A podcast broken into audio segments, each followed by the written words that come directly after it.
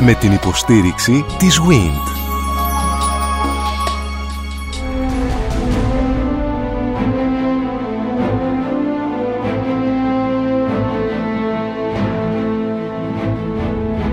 Γνωρίζοντας την Ακρόπολη Μια συναρπαστική σειρά ραδιοφωνικών ντοκιμαντέρ στον Sky 100,3 η ιστορία της συντήρησης και της αναστήλωσης των μνημείων στον αρχαιολογικό χώρο της Ακρόπολης είναι εξίσου συναρπαστική και σημαντική κυρίες και κύριοι με την ιστορία του ίδιου του μνημείου από το 1833 τη στιγμή της παράδοσης της Ακρόπολης στο νεοσύστατο ελληνικό κράτος από τον Οθωμανό Οσμάν Πασά έως τα ικριώματα και τις καλοσχές που στήθηκαν το 1975 και που παραμένουν ακόμη γιατί τα έργα συνεχίζονται η ιστορία της αναστήλωσης και της συντήρησης στον χώρο της Ακρόπολης είναι μια συναρπαστική ιστορία και επίσης πολύ σημαντική. Σημαντική με την ίδια την διαχρονική παρουσία του μνημείου στον ελλαδικό χώρο αυτήν την πολυκύμαντη διαδρομή διαμέσου των αιώνων και τα πιο χαρακτηριστικά σημεία όπου το ελληνικό κράτος επενεύει ακριβώς για να κρατήσει αυτό το μνημείο της ανθρωπότητας όρθιο θα το γνωρίσουμε στη σειρά γνωρίζοντας την Ακρόπολη. Στο σημερινό επεισόδιο προσκεκλημένη η κυρία Φανή Μαλούχου. Η κυρία Μαλούχου, αγαπητοί ακροατές, αγαπητές ακροάτριες, είναι αναπληρώτρια καθηγήτρια στο τμήμα Μηχανικών Αρχιτεκτόνων στο Πολυτεχνείο Κρήτης με γνωστικό αντικείμενο τη συντήρηση, την αποκατάσταση και την διαχείριση αρχαίων μνημείων και συνόλων. Η κυρία Μαλούχου είναι μέλος στην Επιστροπή Συντήρησης Μνημείων Ακροπόλεως. Είναι αυτό που λέμε στην καθομιλουμένη, μία εκ των ειδικών που έχουν εργαστεί και συνεχίζουν να εργάζονται σε μια πολυμελή ομάδα ανθρώπων, αρχαιολόγων και επιστημόνων με πολλές ειδικότητες καθώς επίσης και τεχνικών έτσι ώστε να παραδώσουμε για τους επόμενους αιώνες με την ματιά την επιστημονική του σήμερα το μνημείο αυτό για τη συνέχεια του. Δόθηκαν στο κοινό και αποσύρθηκαν συνεπώς τα ικριώματα από τα προπήλαια. Εδώ έχουμε πια την δυνατότητα και την ευχέρεια όλοι όσοι επισκεπτόμαστε την ε, Ακρόπολη Έλληνες και αλλοδαποί επισκέπτες να θαυμάσουμε αυτόν τον χώρο μέσα από τον οποίο οι αρχαίοι μας πρόγονοι έκαναν την είσοδό τους σε αυτόν τον μεγάλο τόπο λατρείας.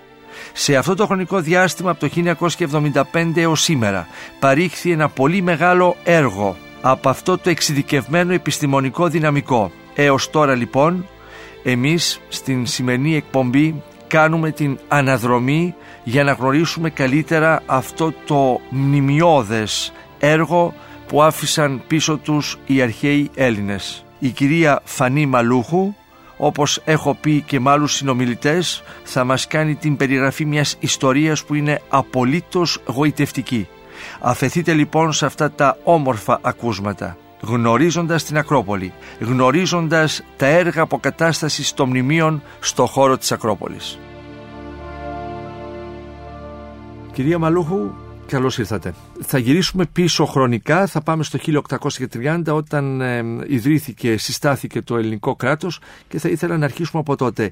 Τι πια οι δουλειές που γίνονται αναφορικώς με, την, με τα έργα συντήρησης και αναστήλωσης πάνω στον ε, χώρο της Ακροπόλεως; Το ελληνικό κράτος συστάθηκε το 1830, αλλά η Ακρόπολη εξακολουθούσε να βρίσκεται υπό Οθωμανική κατοχή ως το 1833. Τότε, το 1833, παρέλαβε το ελληνικό κράτος στην Ακρόπολη από τους Οθωμανούς και έχουμε μια πολύ ωραία περιγραφή ε, του Νέζερ, του βαβαρού αξιωματικού Νέζερ που ήταν επικεφαλής της, ε, του τάγματος των στρατιωτών που παρέλαβαν την Ακρόπολη. Και μας περιγράφει ότι ήταν μια φρουρά μέσα στην Ακρόπολη που ήταν σε άθλια κατάσταση, ρακένδυτη με ε, πατημένα τις όλες τα παπούτσια τους. Είχαν όμως πολύ αστραφτερά ξύφη και όπλα και δίναν την εντύπωση ληστών και έγινε μια πολύ απλή διαδικασία με ένα έγγραφο ο Οσμάν Εφέντης ήταν ο αρχηγός της Οθωμανικής Φρουράς παρέδωσε στον Έλληνα ταγματάρχη την Ακρόπολη.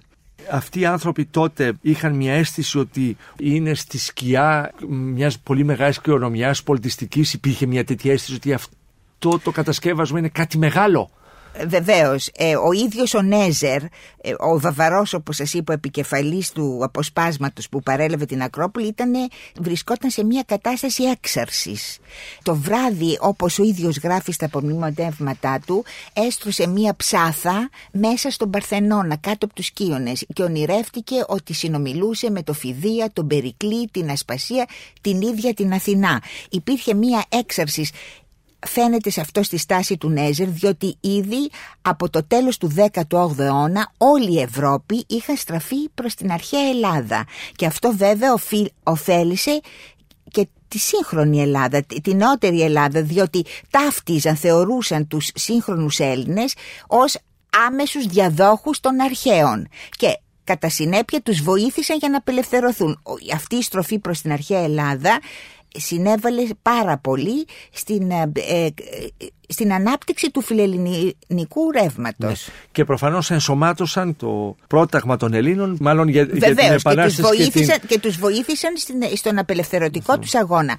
Αλλά και ήδη δεν ήταν μόνο οι Ευρωπαίοι, όπως φαίνεται στον Νέζερ, αλλά και ήδη οι Έλληνες, οι απλοί, οι αμόρφωτοι Έλληνες, νιώθαν την Ακρόπολη σαν κάτι δικό τους. Και πάλι ο Νέζες μας λέει ότι την άλλη μέρα το πρωί ανέβηκε ένας χιώτης ναυτικός, ο καπετάν Δημήτρης, με το γιο του, ε, είχε το καΐκι του αγκυροβολήσει στον Πειραιά και ανέβηκε με μία σημαία την οποία έστησε πάνω στην Ακρόπολη. και είναι αυτός λοιπόν... ο απλός χιώτης ναυτικός που στείνει τη σημαία στην Ακρόπολη. Ναι.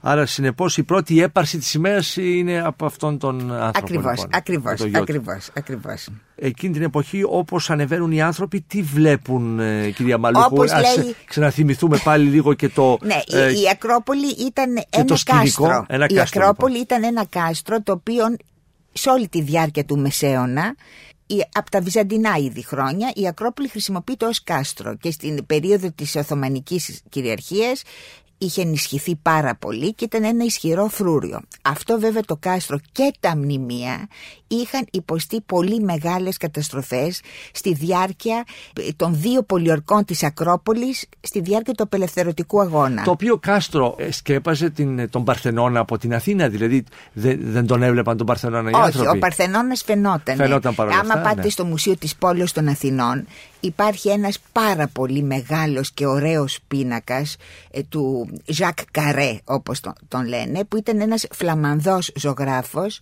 ο οποίος συνόδευε τον Μαρκίσιο Ντενουαντέλ ο οποίος το 1674 επισκέφθηκε στην Αθήνα. Ο Μαρκίσιος Ντενουαντέλ ήταν ο πρεσβευτής του Λουδοβίκου του 14ου, ο οποίος πήγαινε πρεσβευτή στην υψηλή πύλη στην Κωνσταντινούπολη. Και πηγαίνοντας στην Κωνσταντινούπολη πέρασε από την Αθήνα. Και έχει έναν υπέροχο πίνακα, όπου φαίνεται μπροστά σε πρώτο επίπεδο ο Μαρκίσιος Ντενουαντέλ και η ακολουθία του, ανάμεσα στους οποίους και ο ζωγράφος και στο πίσω επίπεδο είναι όλη η πόλη της Αθήνας με το κάστρο της Ακρόπολης. Εκεί λοιπόν ο Παρθενώνας ξεχωρίζει ανάμεσα στα σπίτια το που υπήρχαν πάνω στο, πλάτωμα. Υπήρχαν σπίτια και ξεχωρίζει ο Παρθένο. Δηλαδή πάντοτε φαινόταν. Έμενε ο διοικητής των Αθηνών εκεί, ο, ο Οθωμανός; Όχι, ο Οθωμανός, ο Βοεβόδα, ναι. έμενε εκεί που είναι ο χώρος της βιβλιοθήκης του Αδριανού. Εκεί ήταν το Βεβοδαλίκι. Πάνω στην Ακρόπολη ήταν ο Δυσδάρχης, ο αρχηγός της Οθωμανικής φρουράς με τα σπίτια που μέναν οι στρατιώτες, το ερέχθιο που ήταν μάλλον το χαρέμι του Δυσδάρχη, μέναν στην Ακρόπολη. Ναι. Λοιπόν, η Ακρόπολης παρέμενε φρούριο το 1833, αλλά είχε ρηποθεί και όπως ο ίδιος ο Νέζερ γράφει, ήταν ένας κικαιώνας. Κιονόκρανα, στήλες που Διάσπαρτο, όλα κάτω. Κικαιώνας, ε, ε, διαφόρων, κοιονόκρανα, συντετριμένες στήλες, μικρά και μεγάλα μάρμαρα, σφαίρες πολυβέολων, όλα ανάκατα, τμήματα μύδρων, ανθρώπινα κρανία και οστρά και όλα αυτά κυρίως κοντά στις καριάτε τα περιγράφει ο ίδιος ο Νέζερ. Αυτό λοιπόν το ερυπωμένο κάστρο με συνεχείς επεμβάσεις καθ' όλη τη διάρκεια του 19ου αιώνα ανασκαφές, ευρύτατες αποχωματώσεις, αναστηλώσεις μετατρέπεται σιγά σιγά από κάστρο γίνεται μνημείο και προσλαμβάνει την εικόνα που μας είναι σήμερα γνωστή. Ένα εργοτάξιο να φανταστούμε. Όπου... Σε όλο το 19ο αιώνα και το πρώτο μισό του 20ου. Στο δεύτερο παγκόσμιο πόλεμο πια η Ακρόπολη είχε διαμορφώσει τη γνωστή εικόνα που ξέρουμε η οποία πια μετά τον δεύτερο παγκόσμιο πόλεμο με την ανάπτυξη των μέσων μαζικής επικοινωνίας διαδίδεται σε όλο τον κόσμο και αποκτά έτσι μια στερεοτυπική μορφή. Και πια και ταυτίζεται και με την Ελλάδα και σαν μορφή το σύμβολο της Ελλάδος. Αυτό όλο είναι προϊόν, όλη αυτή η εικόνα επινοήθηκε θα μπορούσαμε να πούμε και δημιουργήθηκε στη διάρκεια συνεχών επεμβάσεων που διήρκεσαν 1,5 αιώνα. Να φανταστούμε ότι σε εκείνη την ίδια περίοδο, στην νότια πλευρά του τείχους, είναι με χώματα σκεπασμένο και το Ηρώδιο. Βέβαια. Το Ηρώδιο, το θέατρο του, του Διονύσου, δεν φαινόταν. Ναι, το θέατρο του Διονύσου από τη δεκαετία του 1860 και μετά αρχίζει να ανασκάπτεται και να αποκαλύπτεται. Το Ηρώδιο σχεδόν ήταν θαμένο κατά τα τρία τέταρτα επιχωσμένα. Το Ηρώδιο μετά το 1848 αρχίζει να αποχωματώνεται πρώτα. Μετά το 1860 το θέατρο του Διονύσου και πια η σημερινή όψη όλων των μνημείων της Νότιας Κλητίας προσλαμβάνεται μετά το 1877 που η αρχαιολογική εταιρεία αρχίζει μεγάλες ανασκαφές σε αυτή την κλίτη. Ας γυρίσουμε λοιπόν σε εκείνη την περίοδο που αρχίζουν οι εργασίες της αναστήλωσης και της συντήρησης και δουλεύουν συνάδελφοί σας, υπάρχουν, δηλαδή ε, έρχονται αρχαιολόγοι από το εξωτερικό, είναι, συνοδεύουν τον Όθωνα, μήπως η, η Ελλάδα αρχίζει και παράγει και εκείνοι επιστήμονες; Όχι ακόμη. Ο πρώτος έφορος αρχαιοτήτων είναι ένας Γερμανός δανικής καταγωγής, αλλά Γερμανός ο Λούντβι Χρός, είναι ένας πολύ σπουδαίος επιστήμον για την εποχή του και φυσικά ήρθε σε σύγκρουση με τους υπόλοιπους, γιατί το επίπεδό του ήταν πολύ ψηλότερο από τους άλλους. Είναι ο πρώτος έφρος αρχαιοτήτων, ε, ο οποίος έμεινε μέχρι το, στην Ελλάδα, δούλεψε μέχρι το 1842 όταν γίνεται το διάταγμα που φεύγουν όλοι οι ξένοι και υπήρξε και ο πρώτος καθηγητής, πρώτος έφορος αρχαιοτήτων και πρώτος καθηγητής αρχαιολογίας στο Πανεπιστήμιο Αθηνών η συμβολή του Ρος υπήρξε τεράστια κυρίως στο ότι έδωσε κυριολεκτικά μάχη για να πάψει η Ακρόπολη να χρησιμοποιείται ως φρούριο διότι ήταν κάστρο όπως σας είπα και ο υπουργός Στρατιωτικών επέμενε να, ότι έπρεπε να συνεχίσει να χρησιμοποιείται ως φρούριο. Και είχε όπως μας λέει ο Ρος στα απομνημονεύματά του είχε γεμίσει το μικρό τζαμί μέσα στον Παρθενώνα, τα προπύλα μες στρατιωτικές εγκαταστάσεις για να μην χρησιμοποιηθεί ως μνημείο αλλά ο Ρος επέμεινε και κατόρθωσε να διώξει τους στρατιωτικούς, τα περιγράφει στο απομνηματά του, έκοψε τα πρώτα εισιτήρια από το 1835. Άρα έχουμε μια μάχη με σχόλια σε διακόπτω μεταξύ ενός του διοικητού της πόλης, ο οποίος τον θέλει τον χώρο... Τον, του Υπουργού Στρατιωτικών. Του, του Υπουργού Στρατιωτικών, ναι, σωστά. Από στρατηγική άποψης αντιλαμβάνεται το στρατηγικό σημείο του υψώματος. Λοιπόν, και από την άλλη πλευρά τον Ρος, ο οποίος αρχίζει και βάζει μπροστά στο να λειτουργήσει ο αρχαϊκός ναι. χώρος πια. Ακριβώς. Ο ναι. Ρος εφαρμόζει αυτός ο οποίος έχει την καθοριστική συμβολή στην αποστρατιωτικοποίηση της Ακρόπολης είναι ο Λέο Φον Κλέντσε και ο Ρος εφαρμόζει το πρόγραμμα το οποίο διατυπώνει ο Κλέντσε. Ο Λέο Φον Κλέντσε ήταν ένας κλασικιστής αρχιτέκτον, είναι αυτός που έχει δώσει κλασικιστική διαμόρφωση του μονάχου, ήταν ο αυλικός αρχιτέκτον του Λουδοβίκου του Πρώτου, του πατέρα του Όθωνα, αλλά ήταν και μυστικό σύμβουλό του. Είχε αυτόν τον επίσημο, είχε ένα πολιτικό ρόλο. Και ως μυστικό σύμβουλο του Λουδοβίκου του Πρώτου έρχεται το καλοκαίρι του 1834 στην Αθήνα για να επιλύσει διάφορα προβλήματα τα οποία έχουν σχέση με τα μέλη της Αντιβασιλείας, έχουν σχέση με τα προβλήματα που είχαν ανακύψει κατά την εφαρμογή του πρώτου πολεοδομικού σχεδίου των Κλεάνθη και Σάουμπερτ στην Αθήνα και άλλα προβλήματα. Βλέπει την κατάσταση των μνημείων. Είναι πολυτεχνίτης όμως τον καταλαβαίνω. Πρέπει να έχει μια, μια πλατιά μόρφωσης σε προσωπικότητα. Πολυσχηδής προσωπικότητας. Ήταν και πολιτικός, ήταν και αρχιτέκτον, ήταν και καλλιτέχνης, ζωγράφος, σχεδιαστής.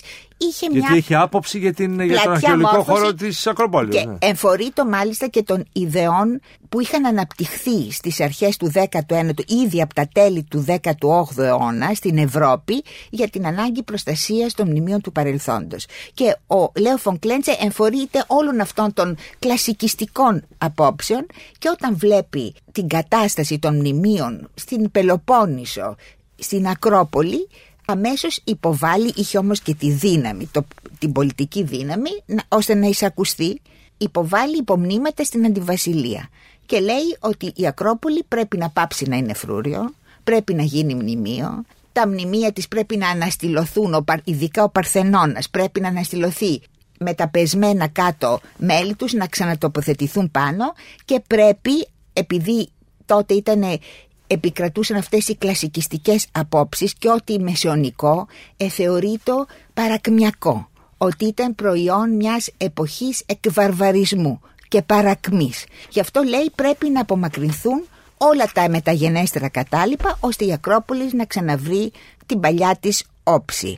Ορισμένα όμως στοιχεία του τοπίου της Ακρόπολης που ήταν ιδιαίτερος γραφικά όπως ο λεγόμενος φράγκικος πύργος των προπηλαίων ένας ψηλός πύργος που υπήρχε στα προπήλαια αυτό ο Κλέντσε είπε να μην τον γκρεμίσουν για, για να διατηρηθεί αυτή η γραφικότητα του τοπίου είχε και αυτές τις ευαισθησίες λοιπόν αυτό το πρόγραμμα του Κλέντσε ανέλαβαν να το εκτελέσουν η διαδοχή του. Ο Ρος και μετά όλοι οι Έλληνες που διαδέχθηκαν το Ρος. Κατ' ουσίαν καθ' όλο το 19ο αιώνα εφαρμόζεται το πρόγραμμα που είχε διατυπώσει ο Κλέντσε. Στη σειρά γνωρίζοντας την Ακρόπολη που παρουσιάζει ο Sky 100,3 Σήμερα κυρίες και κύριοι μαθαίνουμε για την ιστορία των αναστηλώσεων και των συντηρήσεων που έχουν γίνει στον αρχαιολογικό χώρο της Ακρόπολης από το 1833 και μετά όταν ο χώρος παρεδόθη στην διοίκηση του ελληνικού κράτους από τον Οθωμανό εκπρόσωπο της πόλεως των Αθηνών. Είναι πάρα πολύ σημαντικό συνεπώς το γεγονός για το σύνολο των Ελλήνων πολιτών αλλά φυσικά και για τις αξίες που εκπέμπει η Ελλάδα διεθνώς ότι σήμερα βρισκόμαστε στην τελευταία φάση μιας αναστήλωσης η οποία άρχισε το 1975 μετά δηλαδή την αποκατάσταση της δημοκρατίας στον τόπο μας. Από τότε ένα σύνολο ανθρώπων αρχαιολόγων καταρχήν, εξειδικευμένων στα έργα αυτά, μηχανικών, αρχιτεκτόνων, τεχνητών, οι οποίοι μάλιστα εργάζονται όπως ακριβώς και οι αρχαίοι συνάδελφοί τους, τεχνητών οι οποίοι έχουν εκπαιδευτεί στην γλυπτική σχολή της Τίνου να παρουσιάζουν όλο αυτό το κορυφαίο έργο για το οποίο προφανώς είμαστε όλοι υπερήφανοι. Ακριβώς αυτό το έργο αλλά και την διαχρονική ιστορία των αναστηλώσεων και των συντηρήσεων περιγράφει η κυρία Φανή Μαλούχου. Η κυρία Μαλούχου, υπενθυμίζω, είναι αναπληρώτρια καθηγήτρια στο τμήμα Μηχανικών Αρχιτεκτόνων του Πολυτεχνείου Κρήτης, μέλος στην Επιτροπή Συντήρησης Μνημείων της Ακρόπολης. Το γνωστικό αντικείμενο της κυρίας Μαλούχου είναι η συντήρηση, η αποκατάσταση και η διαχείριση των αρχαίων μνημείων και συνόλων. Η κυρία Μαλούχου αφηγείται αυτήν την ιστορία της Ακρόπολης στα νεότερα χρόνια. Και ποιος είναι ο πρώτος Έλληνας για να τον μνημονεύσουμε που αναλαμβάνει τα έργα συντήρησης και αναστήλωσης; Μετά από τον Ρος, γίνεται έφορος αρχαιοτήτων και τις εργασίες στην Ακρόπολη τις διαδέχεται ο Κυριακός Πιτάκης. Αυτός είναι γνωστός και ως ο πρώτος Έλληνας αρχαιολόγος. Ο Πιτάκης ήταν ένας αρχαιολάτρης, αρχαιοδίφης, ένας ερασιτέχνης θα μπορούσαμε να πούμε αρχαιολόγος, αλλά είχε βέβαια ένα πάθος, ένα γνήσιο πάθος και πραγματικά ανάλωσε τη ζωή του σε συνεχής προσπάθεια για την προστασία των αρχαιοτήτων και ιδιαίτερα των μνημείων της Ακρόπολης. Ο Πιτάκης ήταν γέννημα και θρέμα της Αθήνας. Είχε γεννηθεί στη σκιά του Ιερού Βράχου και μάλιστα υπάρχουν περιγραφές, είναι ένας Γάλλος ιστορικός, ο Μπισόν, ο οποίος στη δεκαετία του 1840 επισκέπτεται την Αθήνα και μας δίνει μια πολύ ωραία περιγραφή του Πιτάκη που λέει ότι πιστεύει κανείς ότι γεννήθηκε κάτω από ένα γύσο το μνημείο της Ακρόπολης. Ήταν τόσο δεμένος ειδικά με την Ακρόπολη. Και, και σπούδασε και στο Πανεπιστήμιο Αθηνών.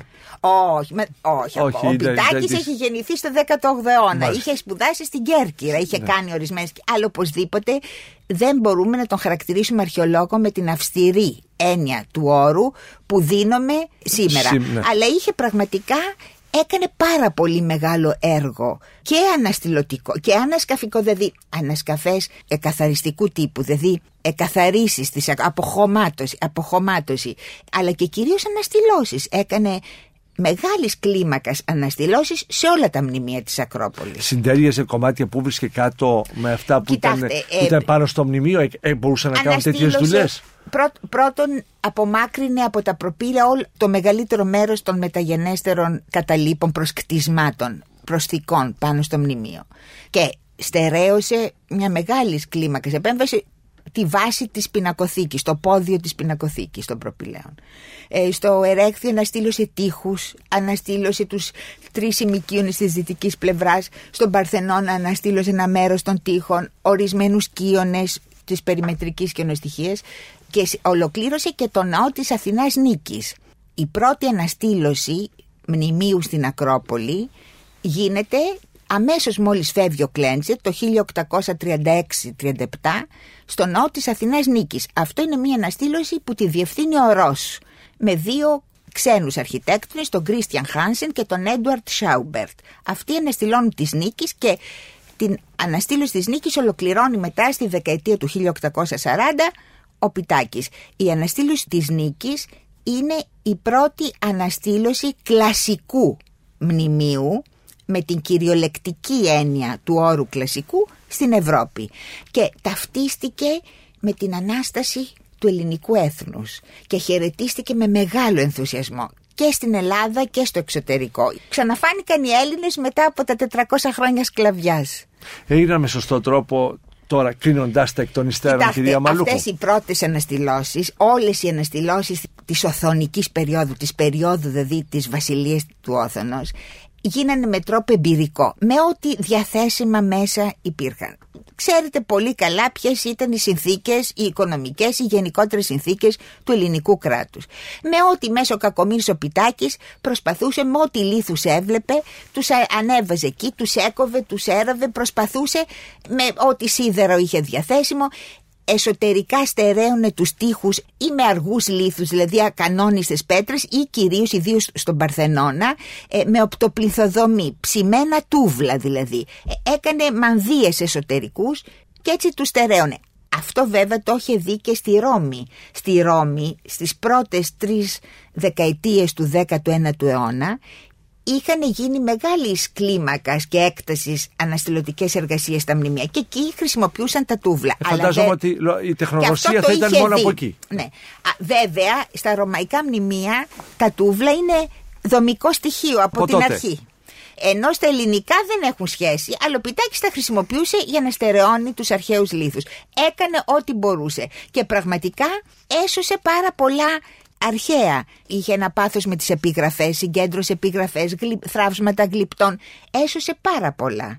Διότι πρέπει να σας πω ότι υπήρχε και μία μανία των επισκεπτών να παίρνουν σαν σουβενίρ Ό,τι έβρισκαν μπροστά. Ό,τι έβρισκαν μπροστά τους. Την περίοδο του Όθωνος επισκεπτόταν πολύ συχνά τον Πειραιά ο Βρετανικός στόλο. Οι ναύτες ανέβαιναν επάνω και συναγωνίζονταν ο ένας τον άλλον ποιος θα πάρει. Υπάρχουν γράμματα που έχουν δημοσιευθεί αυτόν που λέει τώρα που θα πας στην Αθήνα φέρε μου μια μύτη από την Καριάτιδα έχω το αυτή μου λείπει η μύτη ο τάδε έχει μια μύτη, θέλω να έχω κι εγώ. Δηλαδή υπήρχε ένας συναγωνισμός ποιος θα παίρνει, πάρει αρχαία από την Ακρόπολη. Και ο Πιτάκης προσπαθούσε με όλε τους τι δυνάμεις να τα προφυλάξει.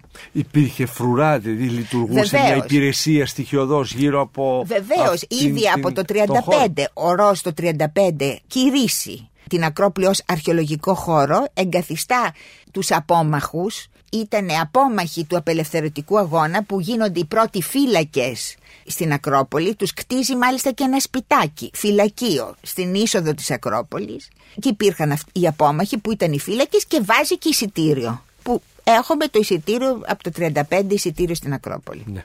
Μετά τον Πιτάκη υπήρξαν κάποια ζητήματα που αφορούσαν στη διαδοχή του, τον υπέσκαψαν κάποιοι αντίπαλοι του. Έχουμε τέτοια σημάδια ή όλα εξελίχθηκαν ομαλά; Μετά τον Πιτάκη, γενικός έφορος αρχαιοτήτων, είναι ο Παναγιώτης Εστρατιάδης, ο οποίος ήταν ένας εξαιρετικά ευσυνείδητος έφορος δημόσιος υπάλληλος και μας αφήνει το ημερολόγιο υπηρεσίας. Ένα ημερολόγιο κρατούσε όπου κατέγραφε όλα τα ζητήματα τα οποία αντιμετώπιζε στην αρχαιολογική υπηρεσία, στην αγενική εφορία αρχαιοτήτων. Και αυτό το κείμενο είναι μια σημαντική πηγή για να μας πει για την καθημερινότητα της Ακρόπολης. Τι αντιμετώπιζε ο εκάστοτε έφορος. Πρώτον το θέμα της κλοπής. Αυτό συνεχιζόταν και αφού είχε γίνει το Μουσείο της Ακρόπολης. Το Μουσείο της Ακρόπολης πάνω στο βράχο άρχισε η κατασκευή του από το 1864 και ολοκληρώθηκε 10 χρόνια μετά. Δηλαδή από το 1874 λειτουργούσε μουσείο. Και παρόλο που λειτουργούσε μουσείο, κλέβαν και μέσα από το μουσείο και μετά τα βρίσκαν και σε δημοπρασίες. Δηλαδή η αρχαιοκαπηλεία ήταν το υπαριθμό ένα πρόβλημα που αντιμετώπιζε πάνω στην Ακρόπολη και μέσα στα μουσεία. Πέραν από τον Έλγιν, συνεπώς που έκανε τη μαζική. Καλά. Ο ε, Έλγιν ήταν σε μια άλλη εποχή ναι, ναι. και σε ένα άλλο πνεύμα. Αλλά όλη η αρχαιοκαπηλεία συνεχίστηκε σε όλο το 19ο αιώνα και στον 20ο ήταν πάντοτε μία πληγή. Μετά άλλο πρόβλημα είχε με τους περίοικους οι οποίοι διαμαρτύρονταν διότι με τις συνεχείς ανασκαφές εκαθαριστικού τύπου, δηλαδή αποχωματώσεις, βγάζαν μαζικά τις επιχώσεις που σκέπαζαν το βράχο της Ακρόπολης και τις ρίχνανε έξω από το βράχο. Αν δείτε φωτογραφίες του 19ου αιώνα, βλέπετε την Ακρόπολη και βουνά τις επιχώσεις. Αυτές λοιπόν οι επιχώσεις πέφτανε πάνω στα σπίτια και διαμαρτύρονταν οι περίοικοι. Άλλο πρόβλημα που αντιμετώπιζαν ήταν με τη διακίνηση των αγκοναριών, τα αγκονάρια. Τα αγκονάρια ήταν άμορφοι λύθοι που ήδη ο Ρος είχε προτείνει να πουλούνται και για να καθαρίσει η Ακρόπολη, αλλά και για να έχουν ένα οικονομικό έσοδο με το οποίο κάναν τα έργα στην Ακρόπολη, τις αναστηλώσεις. Η Διονυσέρο Παγίτου ήταν στη μορφή που την ξέρουμε σήμερα. Η Διονυσία Ορνοπαγίτου όχι. Ε, το 1860 είχε διαμορφωθεί και είχε και δενδροφυτευθεί. Είναι η πρώτη δενδροφύτευση, αλλά ήταν ένας στενός δρόμος. Είναι η Διονυσία Ορνοπαγίτου και η Αποστόλου Παύλου που γύριζε γύρω από την Ακρόπολη. Είναι από το 1860 έγινε η δενδροφύτευση της Διονυσίου Ορνοπαγίτου και της Αποστόλου Παύλου. Ε, λοιπόν, αυτά τα αγκονάρια ε, πρέπει να σας πω όλη η Οθονική Αθήνα, όλα τα μεγάλα κτίρια και τα σπίτια αλλά και τα μεγάλα κτίρια της ε, περίοδου του Όθωνος, το Αρσάκιο, το Κακουγιοδικείο έχουν μέσα λίθους από την Ακρόπολη. Και όταν πριν μερικά χρόνια έγινε η αποκατάσταση του Αρσακίου και βγάλαν τους σοβάδες και φάνηκε η τυχοπία, φάνηκαν τα μάρμαρα. Και ένα συνεργείο με έναν αρχιτέκτονα και ένα συνεργείο από την Ακρόπολη πήγε και κατέγραψε και όσα ανήκαν, ταυτίστηκαν ότι ανήκαν στα μνημεία, τα πήραμε πάνω στην Ακρόπολη. Τα άλλα μείνανε ναι. μέσα στην τυχοπία. Δηλαδή με άμορφους λίθους από την Ακρόπολη κτίστηκαν πάρα πολλά κτίρια στην Αθήνα την περίοδο της Βασιλείας του Όθωνα. Σε όλα ε, αυτά τα χρόνια κυρία Μαλούχου πέραν από τους ε, αρχαιολόγους φαντάζομαι ότι και ένας δυναμικός από αρχιτέκτονες, μηχανικούς εργάζονται πάνω σε αυτά τα έργα. Όχι, να σας πω. Ήταν οι αρχαιολόγοι, αυτοί οι λίγοι αρχαιολόγοι, οι ξένοι και μετά οι Έλληνες που ήταν βασικά τα μέλη της Εναθήνας Αρχαιολογικής Εταιρείας και υπήρχαν διάφοροι εκμαγείς ξένοι αλλά μεμονωμένοι. Ένα, δύο, τρεις γλύπτες εκμαγείς που κάναν εργασίες ξένοι και αρχιτέκτονες ήταν ο Παναγής Κάλκος, ένας Έλληνας αρχιτέκτονος, ο Λίσανδρος Καφτατζόγλου, αυτοί οι δύο αναφέρονται που ασχολήθηκαν με την Ακρόπολη.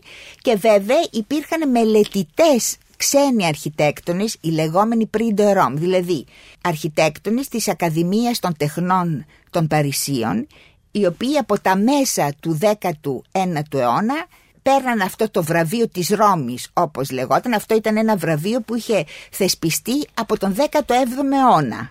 Ε, αλλά μέχρι τα μέσα του 19ου αιώνα ήταν για τα μνημεία της Ρώμης, τα, τα ρωμαϊκά μνημεία, όπου παίρναν μια υποτροφία, πηγαίνανε, αποτύπωναν τα μνημεία και μετά κάναν και μια γραφική αποκατάσταση. Και αυτά τα σχέδιά τους από τα μέσα του 19ου αιώνα έρχονται στην Αθήνα και αρχίζουν και αποτυπώνουν τα μνημεία της Ακρόπολης. Και αυτά τα σχέδιά τους είναι πολύτιμα διότι μας δείχνουν την κατάσταση των μνημείων και ακόμη ιδιαίτερα ως προσωρισμένα ζητήματα των μνημείων. Λόγου χάρη το ζήτημα της πολυχρωμίας των μνημείων, διότι ακόμη στα μέσα του 19ου αιώνα τα μνημεία σώζαν τα χρώματά τους. Και έτσι έχουμε αποτυπώσεις του Αλέξης Πακάρ, ήταν ένας από τα πρώτα πρίντο που ήρθαν στην Αθήνα, που μας αφήνει θαυμάσιες αποτυπώσεις του Παρθενώνα με τα χρώματά του. Και αυτό είναι μια από τις πιο αξιόπιστες πηγές που έχουμε, διότι τα είδε ως προς αυτό το ζήτημα.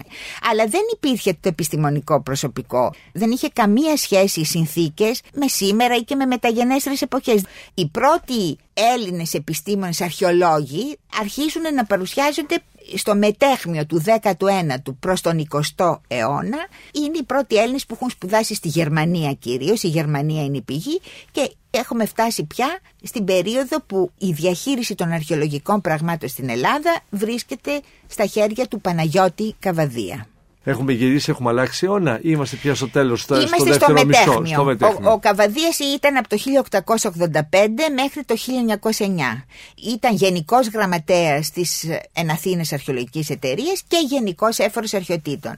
Ήταν ένας εξαιρετικά πολυπράγμων και οργανωτικός άνθρωπος, μορφή, στον οποίο πραγματικά οφείλεται η οργάνωση της αρχαιολογικής υπηρεσίας. Δηλαδή, η αρχαιολογική νομοθεσία, άρχισε με τον Καβαδία. Σωρία νόμων.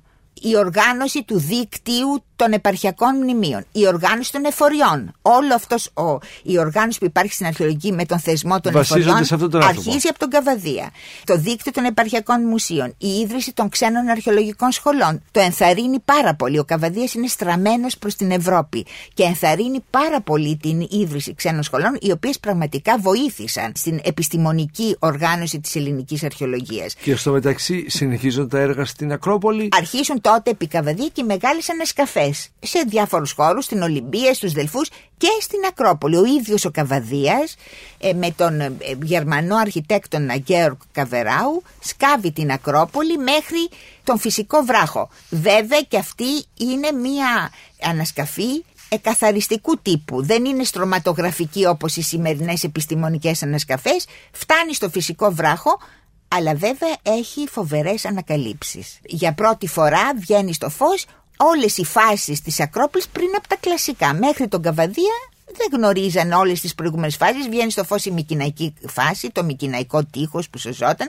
και όλα αυτά βέβαια η περίφημη αρχαϊκή φάση με τις κόρες, οι κόρες κάνουν αίσθηση. Ο ίδιος ο, ο βασιλιάς ο Βιόριος τότε πήγαινε κάθε μέρα στην Ακρόπολη όταν ανακαλύφθηκε καν 14 κόρες όλες μαζί. Πού ήταν θαμμένα όλα αυτά τα, οι, οι κόρες αυτές, τα γλυπτά; όλα αυτά τα γλυπτά γιατί ήταν και, δεν ήταν μόνο οι κόρες, ήταν και τα αρχιτεκτονικά μέλη των κτηρίων που υπήρχαν στην Ακρόπολη όταν η Ακρόπολη καταστράφηκε κατά τη δεύτερη εισβολή των Περσών που ανέβηκαν οι Πέρσες πάνω στην Ακρόπολη και την πυρπόλησαν.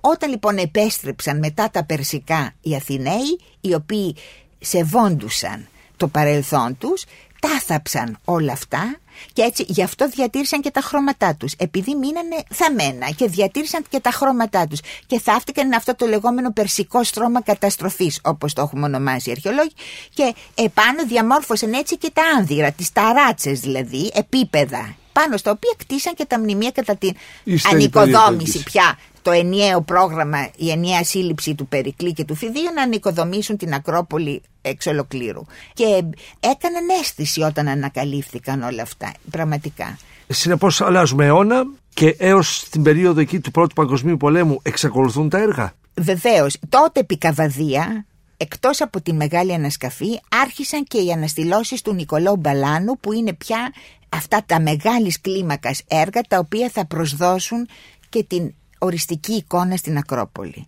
Όλα αυτά ξεκίνησαν επί Καβαδία στην τελευταία δεκαετία του 19ου αιώνα, όταν το 1894 γίνεται ένας πολύ μεγάλος σεισμός και παθαίνει σοβαρές βλάβες το δυτικό τμήμα του Παρθενώνα ο Καβαδίας, ο οποίος όπως σας είπα ήταν στραμμένος προς την Ευρώπη και ήθελε να τα κάνει όλα κατά τον άριστο τρόπο και είχε, το γράφει επανειλημμένος, είχε συνείδηση της οικουμενικής σημασίας του μνημείου, θέλει να τα κάνει όλα κατά τον άριστο τρόπο. Καλεί λοιπόν όλους τους ειδικούς, τους διευθυντές των ξένων σχολών, όσοι ειδικοί ήταν στην Αθήνα και κάνει επιτροπές, όπως κάνουμε και εμείς σήμερα μια διεπιστημονική πολυπρόσωπη προσέγγιση.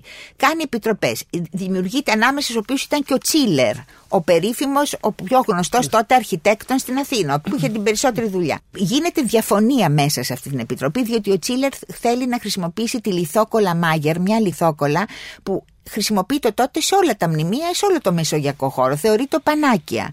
Και συνέχισε αυτή η λιθόκολα, χρησιμοποιείται μέχρι το 1970. Θεωρείται πανάκια. Λοιπόν, ο Τσίλερ έλεγε να μην κατεβάσουμε, να μην αποσυναρμολογήσουμε τα μέλη, επιτόπου να τα κολλήσουμε. Αλλά ο Ντόρφελτ και άλλοι ειδικοί, ο Ντόρφελτ ήταν ο διευθυντής του Γερμανικού Ινστιτούτου, αρχιτέκτον και το δεξί χέρι του Καβαδία, διαφωνούσαν. Μπροστά λοιπόν σε αυτή τη διαφωνία, η ελληνική κυβέρνηση μετά από πρόταση του Καβαδία καλεί δύο ξένους ειδικούς τον Ντούρμ, Γιώζεφ Ντούρμ, ο οποίος ήταν καθηγητής στο Πανεπιστήμιο της Καλσρούης και είχε γράψει εγχειρίδια για την αρχαία ελληνική και τη ρωμαϊκή αρχιτεκτονική που ήταν τα πιο διαδεδομένα στα πανεπιστήμια της Ευρώπης και τον Φράνσις Κράμεν Πέρος. Ο Πέρος ήταν ο αρχιτέκτον, ένας Βρετανός αρχιτέκτον, ο οποίος στη δεκαετία του 1840 ο πρώτος που είχε συστηματικά μελετήσει με εξαιρετική ακρίβεια Αυτά τα λέει ο Μανώλης ο Κορές, ότι η ακρίβεια των μετρήσεων του Πένρος είναι αξεπέραστη. Όλες τις καμπυλότητες, το σύστημα των εκλεπτήσεων των αθηναϊκών μνημείων και ιδιαίτερα του Παρθενώνα και το ζήτημα της πολυχρωμίας τους και ήταν μια αυθεντία στο και τι γνωμάτευσαν; Αυτοί έρχονται, κάνουν προτάσεις οι οποίες επηρεάζουν τον μηχανικό Νικόλο Μπαλάνο τον οποίον είχε καλέσει ο Καβαδίας να του αναθέσει το έργο του Παρθενώνα. Και αυτό εδώ είναι πολύ ενδιαφέρον διότι δείχνει πώς έχουν αλλάξει οι καιροί και η νοοτροπία.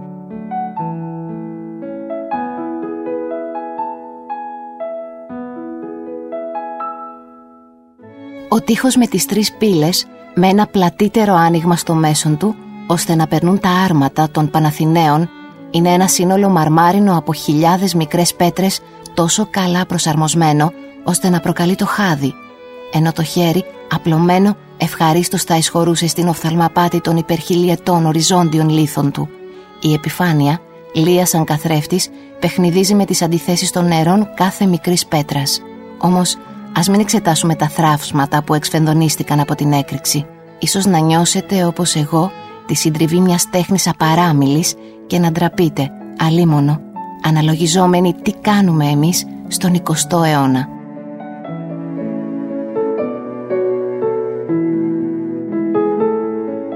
Ώρες επίμονες κάτω από το αποκαλυπτικό φως της Ακρόπολης. Ώρες επικίνδυνες που προκαλούν μια απογοητευτική αμφιβολία για τη δύναμη της δύναμής μας, για την τέχνη της τέχνης μας. Γιατί αποδεικνύεται ότι ο καταποντισμένος ελληνισμός βρίσκεται ακριβώς αυτά τα αξιοσημείωτα ερήπια και ότι τα ονόματα του Ικτίνου, του Καλλικράτη και του Φιδία είναι συνδεδεμένα με τους δακτυλίους του Εχίνου όπως και με τα ανώτατα μαθηματικά του ναού.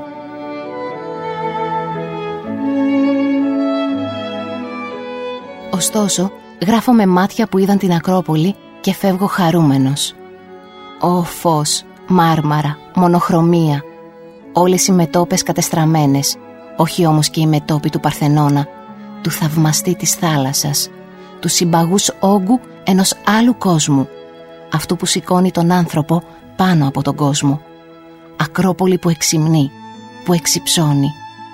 Η χαρά της αναπόλυσης με κυριεύει ολάκερο και είναι εμψυχωτική η αίσθηση ότι συναποκομίζω τη θέα όλων αυτών των πραγμάτων σαν ένα καινούριο, αδιαχώριστο από εδώ και μπρος κομμάτι του είναι μου. Τι ομορφιά, αν τούτη η ναή, τούτη η θάλασσα, τα βουνά, όλη αυτή η πέτρα και το νερό βρίσκονταν για μία ώρα μόνο έξω από την πραγματικότητα. Όνειρο τολμηρό ενός δημιουργικού πνεύματος. Τι αριστούργημα. Le Corbusier. Εάν σας άρεσε το ραδιοφωνικό ντοκιμαντέρ που μόλις ακούσατε, μπείτε στο sky.gr κάθετος podcast και γίνετε συνδρομητής. Περιμένουμε όμως και τα σχόλιά σας ή ακόμα καλύτερα την κριτική σας στα iTunes.